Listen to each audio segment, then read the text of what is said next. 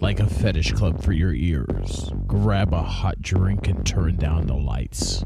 Coming across the airwaves and into bedrooms everywhere, BDSM United is bringing you non violent consensual kink education. This isn't for the kiddos or for the cookie cutter conservative vanilla prudes. We'll be talking bondage, discipline, dominance, submission, sadomasochism, and more today on this BDSM United podcast. Welcome to another in our Sex Magic podcast series. Uh, this is BDSM United podcast. I'm Primal Piggy. You can find me on Facebook at The Primal Piggy. It's all one word. Or on a Facebook page called Whips, Chains, and Duct Tape. It's an educational BDSM website that we've been doing since 2012. You can find that on Facebook at WCDT BDSM. Switch it up a little bit on this sex magic uh, exercise. Uh, and we're going to focus on today on an exercise called ecstatic dance. May or may not be for everybody, depending on if you like to dance or enjoy dance as a form of magical practice. What's the purpose of ecstatic dance? Well, uh, dance is a worldwide spiritual movement, or ecstatic dance is, with boundless multidimensional benefits. In a modern culture that's lost its value for community, this is an important tribal experience. Although this is specifically not a sexual practice or a place to pick up potential partners, it's very effective for opening erotic channels throughout your body that lead to greater embodied awareness. Ultimately, ultimately, sorry, ecstatic dance will put you in touch with your humanity by getting you out of your head and getting you into your heart. So how do you prepare for something like ecstatic dance? Well, locate an ecstatic dance in your area by looking online. There are dance temple, temples, jams, there are uh, different types of churches in most major metropolitan metropolitan cities around the world. If you can't find a local event to attend, you may consider creating one by following basic collective community guidelines. You want to dress in comfortable, loose fitting clothes and bring water, a towel, and a contribution to help pay for the venue and DJ. This this space is not polluted by drugs or alcohol, photography, judgments, or conversation.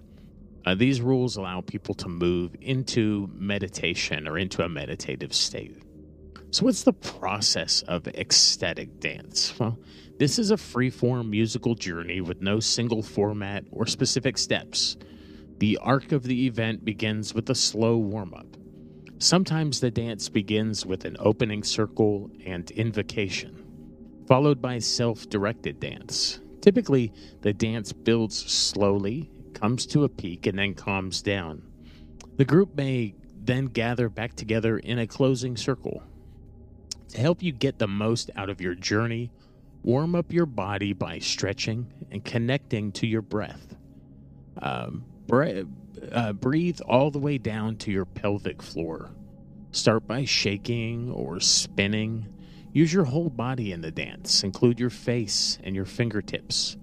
Vary your movements. If you feel called to approach someone, do it with a smile and a nonverbal gesture, and don't get attached. If someone approaches you and you are uncomfortable, simply move away. Express your personal boundaries with a namaste gesture or by just simply saying no, thank you. Uh, keep expanding into your own pleasure.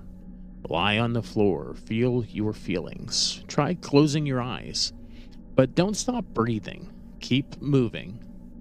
Uh, you may come to a point of resistance when you don't feel like dancing, but simply keep moving. Push through your limitations and be curious about what's on the other side. Allow the energy to move through your throat by humming, growling, hooting, laughing, wailing, any type of sound.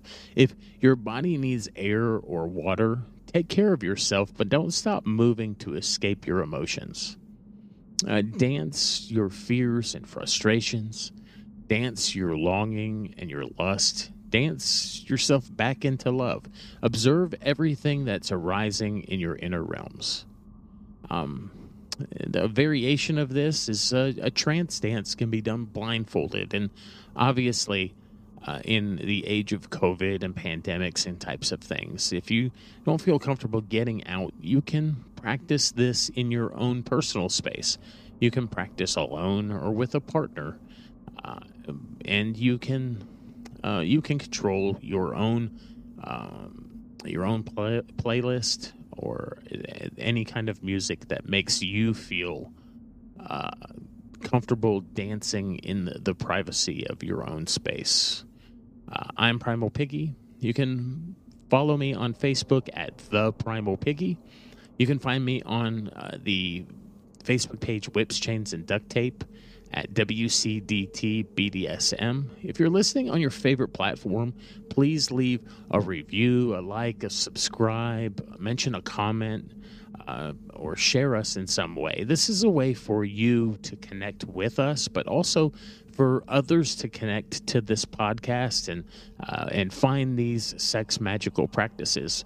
In this series specifically, uh, we're not just telling you that sex magic exists. We're um, each time we're unfolding an actual magical practice that you can do or a magical working in some way and and we progressively kind of are going through kind of building one on another and trying to open you up to a lot of different types of things to consider and you try what's comfortable for you and uh, and what's within your boundaries and within your limits whatever's consensual whatever you feel comfortable consenting to is uh, is the type of sex magic that you need to participate in.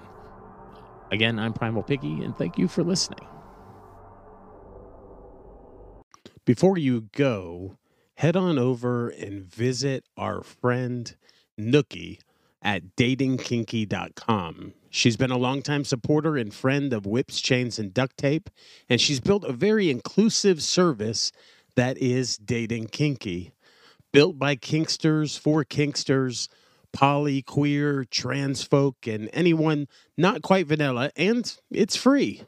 But also check out a Plus membership. It gives you access to nine books, three online classes, and over 250 webinar replays.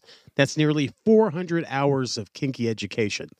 Plus membership is an amazing deal. You also get access to amazing features like voice and video chat. That's datingkinky.com.